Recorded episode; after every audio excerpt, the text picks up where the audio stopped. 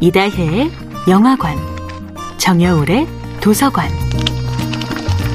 안녕하세요. 영화에 대해 잡학다식한 대화를 나눌 이다혜입니다. 이번 주에 이야기하는 영화는 2018년 영화 레이디 버드입니다.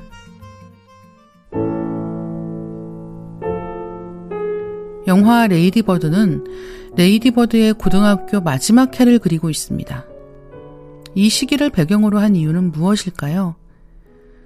그레타 거익 감독은 한 해의 시작부터 끝 전부를 다루는 게 마땅하다고 느꼈다고 말합니다. 우리가 시작했던 그 자리에 돌아와 끝내는 일 자체가 마치 빙글빙글 돌면서 올라가는 나선형 계단 같다는 거예요. 고등학교 마지막 학년은 시작되는 순간 어느새 끝나버리고 마는 것과 같은 시간이라고 하는데요. 마지막이라는 것엔 늘 상실의 그림자가 드리워져 있기 때문에 복잡한 마음으로 그 시간을 돌아보게 됩니다. 마지막이라는 감각은 학생에게뿐만 아니라 그들의 부모에게도 마찬가지입니다. 당시에는 절대 감사하지 못했던 아름다움, 이제 막 이해할 듯 싶은데 끝나버리는 아름다움 모두가 영화 레이디버드 안에 있어요. 이렇게 앞으로 내달리는 마지막 한 해가 레이디버드의 테마라고도 할 수 있겠습니다. 그 시기에 엄마와 딸의 관계에 집중한 이유는 무엇일까요?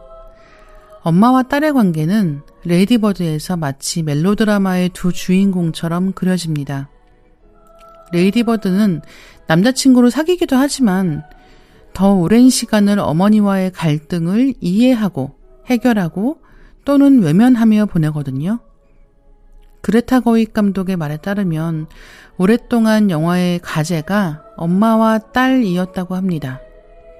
그레타 거익 감독은 자신이 아는 대부분의 여성은 청소년 시절 각자의 어머니와 그 무엇보다 아름답고 헤아릴 수 없이 복잡한 관계를 맺었다고 말합니다.